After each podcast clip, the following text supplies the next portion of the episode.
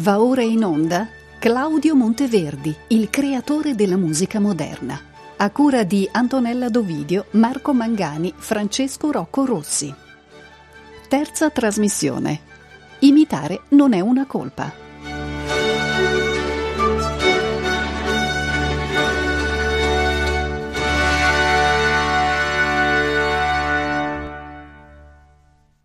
Tra il Cinquecento e i giorni nostri c'è una differenza di concezione estetica importante.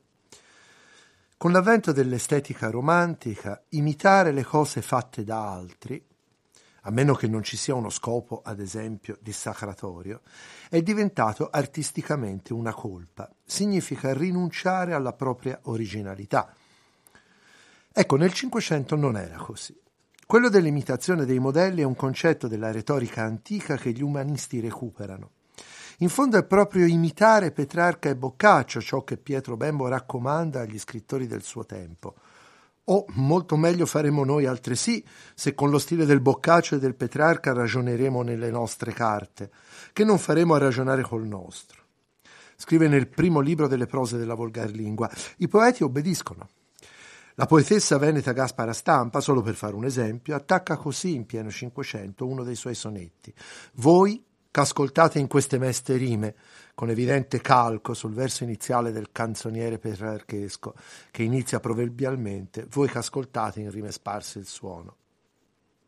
Per quanto riguarda la musica, l'idea di rivendicare come ideale estetico l'imitazione di modelli classici è già presente nel Quattrocento.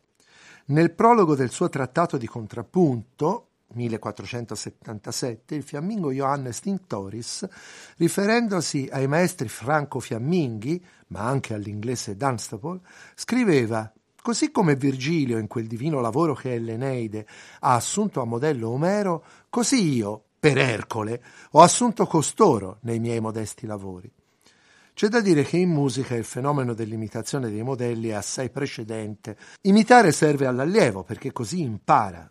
Secondo il teorico Ludovico Zacconi, trascrivere un brano e lasciare dei righi liberi per aggiungervi nuove voci è l'esercizio migliore. Ma non si tratta solo di didattica. I maestri imitano a loro volta dei modelli per almeno tre ragioni. Per rendere omaggio a un predecessore, per entrare in gara con lui cercando di superarlo, oppure per commentare in un certo senso il pensiero musicale altrui.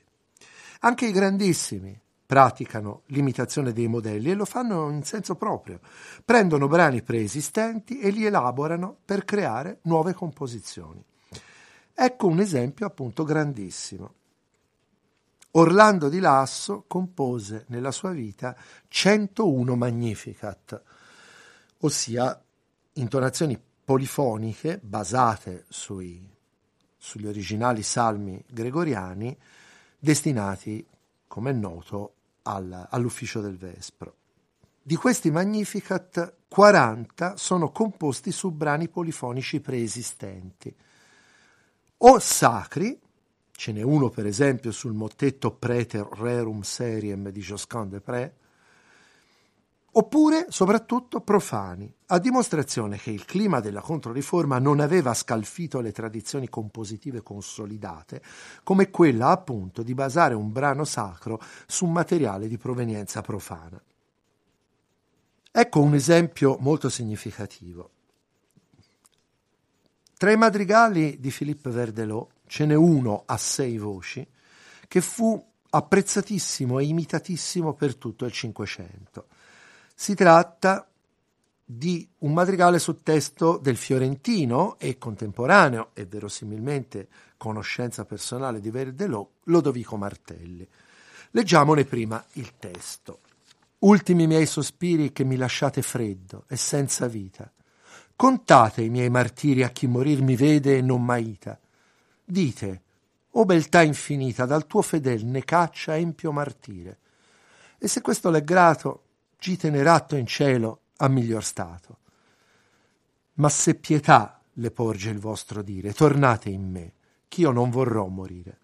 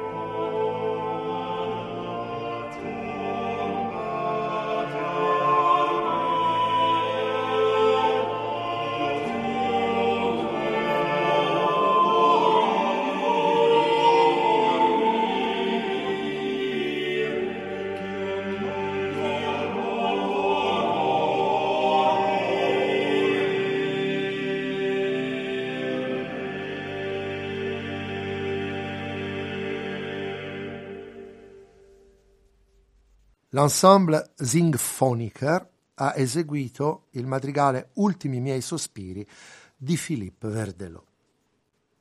Ecco, tra i Magnificat composti da Orlando di Lasso su brani polifonici preesistenti, ce n'è uno che utilizza questo madrigale di Verdelot. In che modo lo utilizza? Beh, per comprendere appieno tutte le operazioni compiute dal Lasso sul madrigale di Verdelot occorre un'analisi musicale, anche complessa. Ma in fondo, per capire bene cosa succede, basta semplicemente ascoltare i rispettivi inizi dei due brani. Riascoltiamo dunque l'inizio del madrigale Ultimi miei sospiri di Verdelot.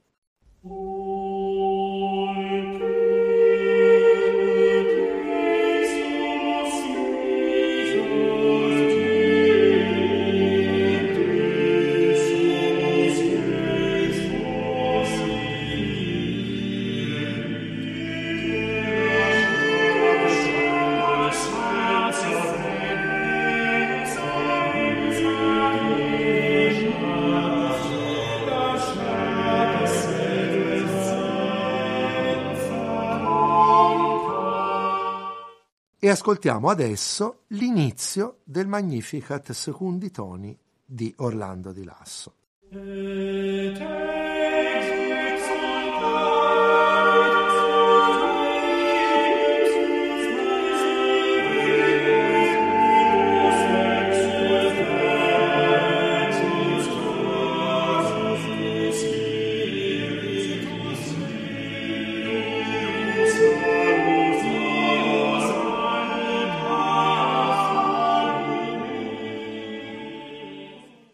In sostanza, come si sarà notato, i soggetti iniziali di questo Magnificat di Orlando di Lasso sono gli stessi del madrigale Ultimi miei sospiri di Verdelot, anche se combinati e contrappuntati in maniera diversa.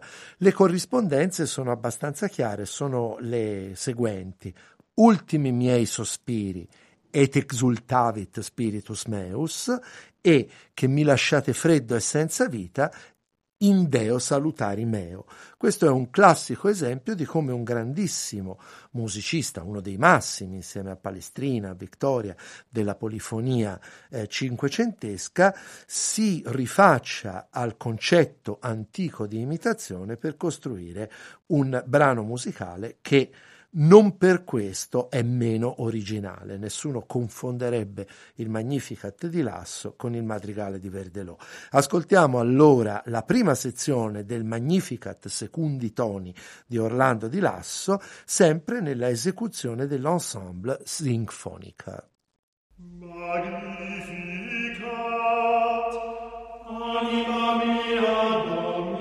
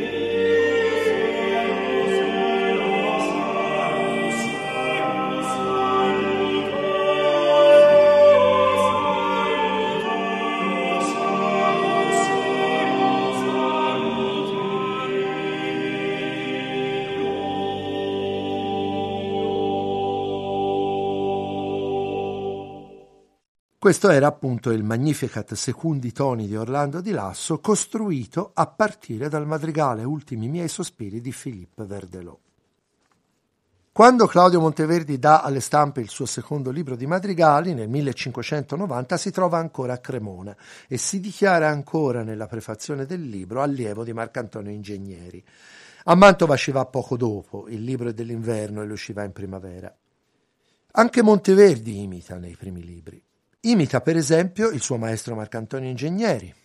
Non essendoci una abbondanza di incisioni di musiche di questo autore, non ho possibilità di farvi ascoltare un confronto, ma non mancano esempi di imitazio monteverdiana che possiamo ascoltare invece. Il secondo libro si apre molto significativamente con un madrigale su testo di Torquato Tasso, ma è al tempo stesso un omaggio a Luca Marenzio, al grande madrigalista nato nei pressi di Brescia e vissuto, dopo aver partecipato agli intermedi fiorentini del millecinquecentottantanove, a, a Roma, alla corte del cardinale Luigi d'Este. Il madrigale di Marenzio, che Monteverdi usa come punto di partenza per Non si levava ancora l'alba novella, il brano d'apertura del suo secondo libro, è il madrigale Non vidi mai dopo notturna pioggia, che Marenzio compose e incluse nel suo primo libro di madrigali a quattro voci. Il testo è di Francesco Petrarca. Non vidi mai dopo notturna pioggia gir per l'aere sereno stelle erranti e fiammeggiar fra la rugiada e il gelo, ch'io non avesse i begli occhi davanti, ove la stanca mia vita s'appoggia, quali io gli vidi all'ombra d'un bel velo. E sì come di lor bellezze il cielo splendea quel dì, così bagnati ancora li veggio sfavillare, ond'io sempre ardo. Questa è la quinta strofa della canzone In quella parte dove amor mi sprona, numero centoventisette del Canzoniere di Petrarca. Ascoltiamo l'intonazione che ne dette nel millecinquecentottantacinque Luca Marenzio. Amen.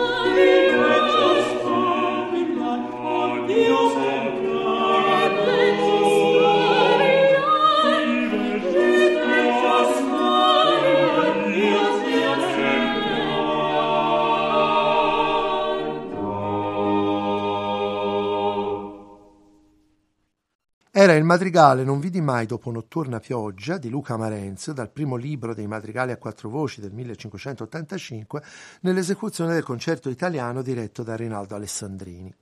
Marenzio sceglie di iniziare con un'idea che sarà in seguito un suo tratto stilistico: rendere contemporaneamente la negazione, non mai, e il concetto negato, vidi dopo notturna pioggia, sovrapponendo due diversi motivi musicali, due soggetti, come si diceva allora, uno lento e discendente e l'altro vivace e diretto all'acuto.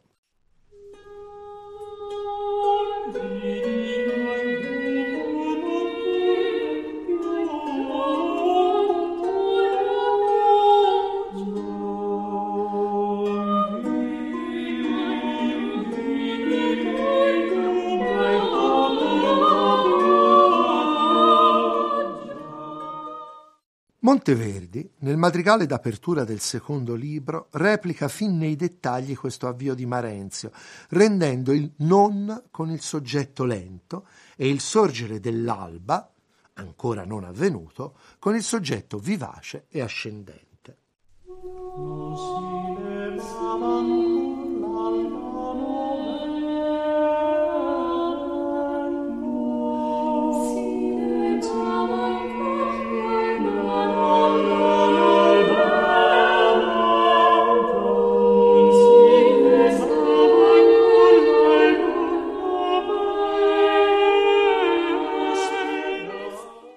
Questo madrigale di Torquato Tasso è un componimento poetico lungo.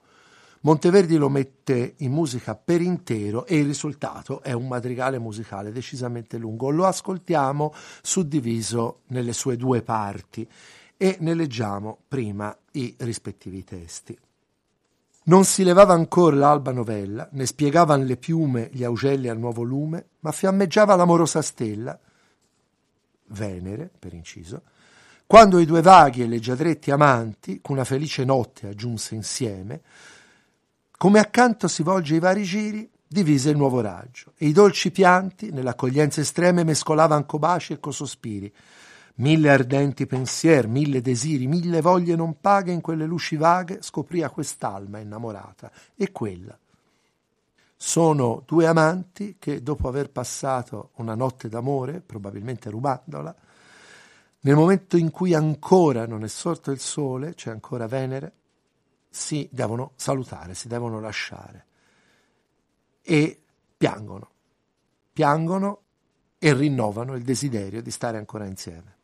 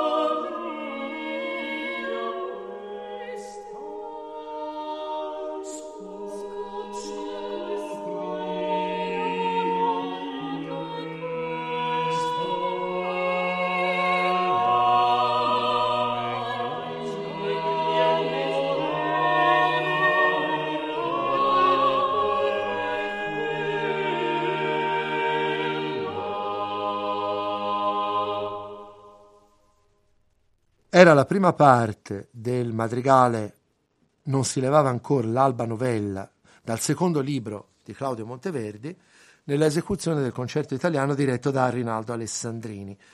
La seconda parte del madrigale è il dialogo, il discorso diretto. Gli amanti si salutano e Tasso ci descrive così il loro salutarsi. E dice a l'una sospirando allora: anima, addio, con languide parole, e l'altra: vita, addio, le rispondea, addio, rimanti. E non partiansi ancora, innanzi al nuovo sole. E innanzi all'alba che nel ciel sorgea, e questa e quella impallidir vedea le bellissime rose nelle labbra amorose e gli occhi scintillar come facella. E come l'alma che si parta e svella fu la partenza loro. Addio, che parto e moro. Dolce languir, dolce partita e fella. I due amanti si lasciano e si noti la bellezza dell'immagine di Tasso, che descrive il cambiare il colore del volto al sorgere del sole. Le labbra rosee diventano chiare e gli occhi cominciano a scintillare.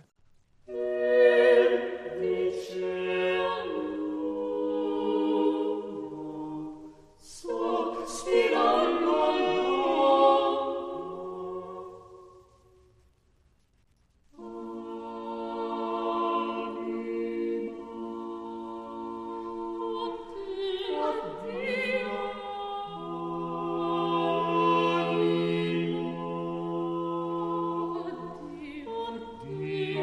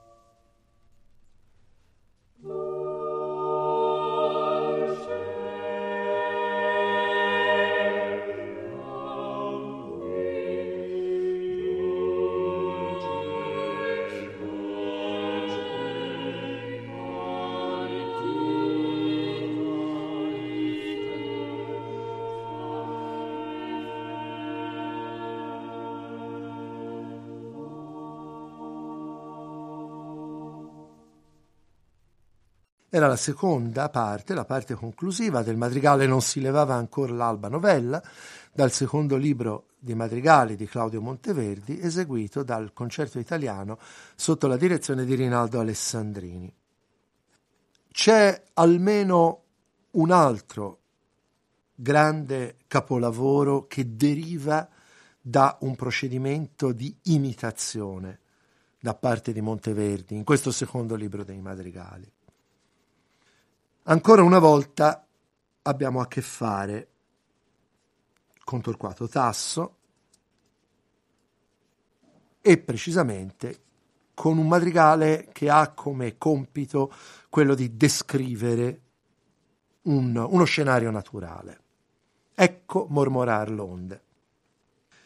Anche questo brano inizia con una trovata che consiste nel confrontare tra di loro due diversi soggetti e metterli insieme per descrivere una situazione contrapposta. E...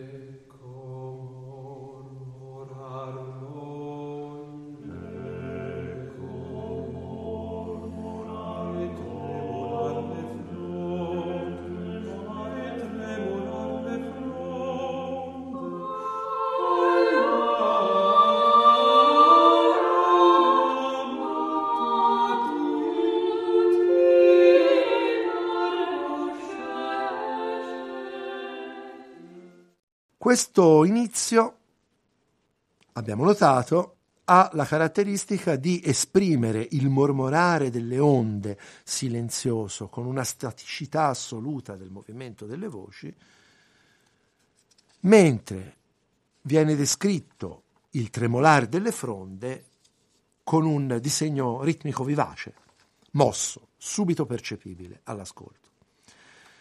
Questo contrasto fra la staticità e l'animazione, le onde e le fronde, la morte e la vita, lo ritroviamo in un madrigale tratto dall'ottavo libro di Giaches de Wert, che, ricordiamolo, sarebbe stato poi il predecessore più significativo di Monteverdi a Mantova.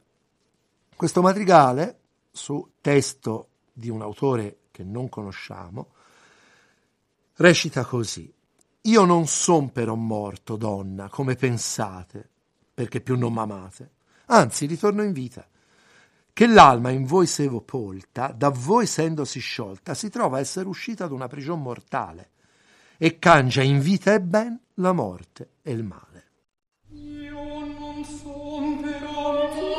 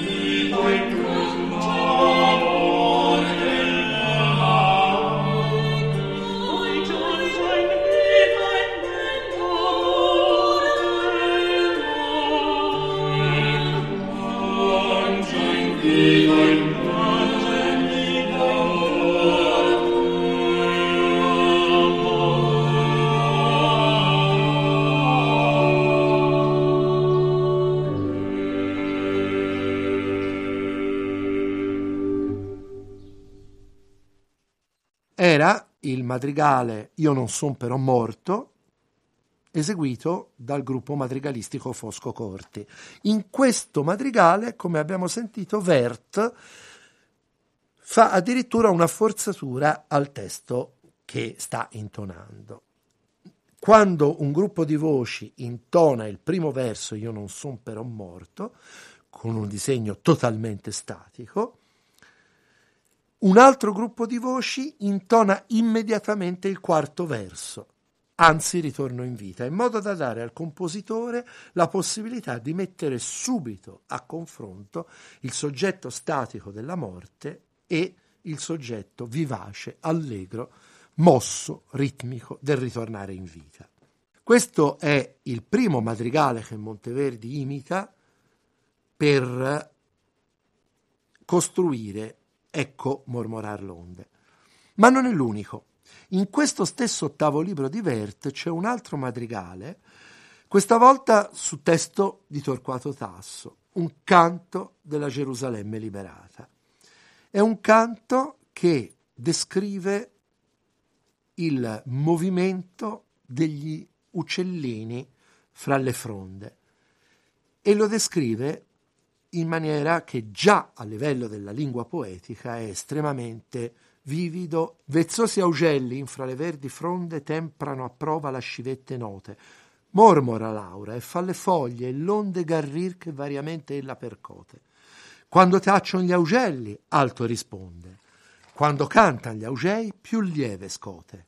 Sia caso d'arte, ora accompagna, ed ora alterna i versi lor la musicore.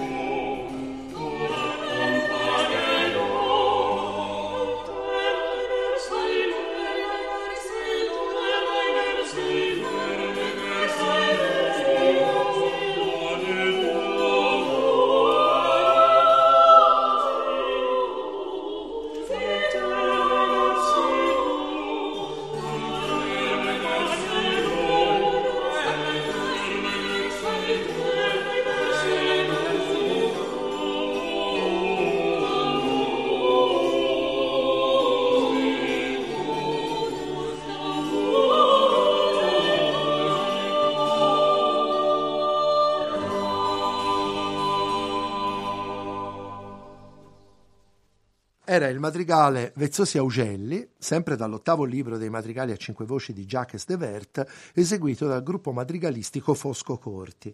Qui abbiamo avuto proprio chiara la idea di che cosa si intenda quando si parla di madrigalismo visivo, figurativo.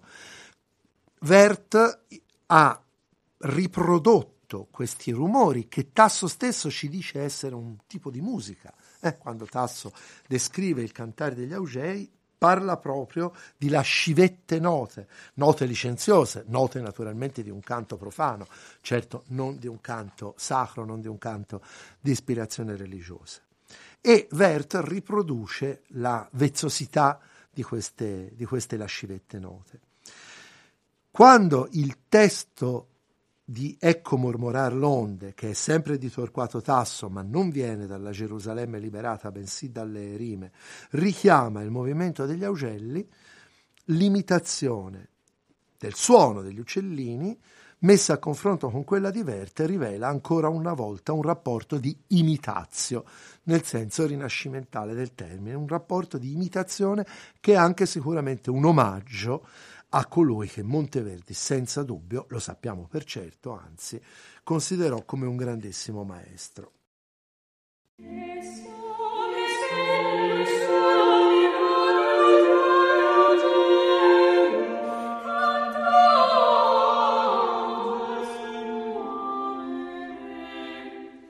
Ecco allora il testo, ecco mormorar l'onde, e tremolar le fronde all'aura mattutina e gli arboscelli, e sopra i verdi rami vaghi augelli cantar soavemente e rider l'oriente. Ecco già l'alba appare e si specchia nel mare e rasserina il cielo e le campagne in perla il dolce gelo e gli alti monti in dora.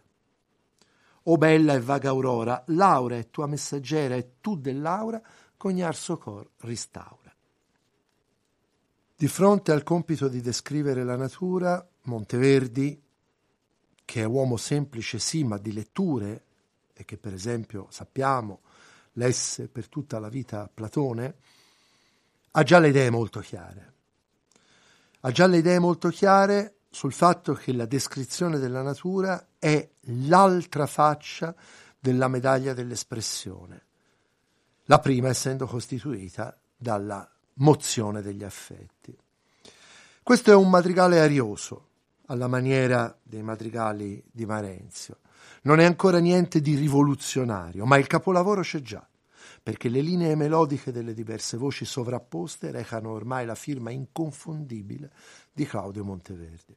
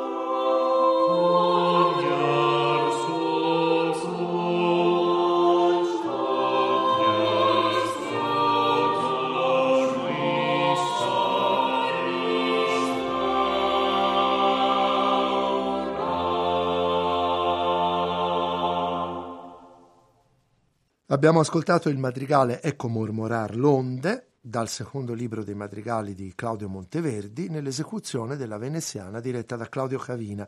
E con questo ascolto vi saluto e vi do appuntamento alla prossima trasmissione dedicata ai madrigali di Claudio Monteverdi.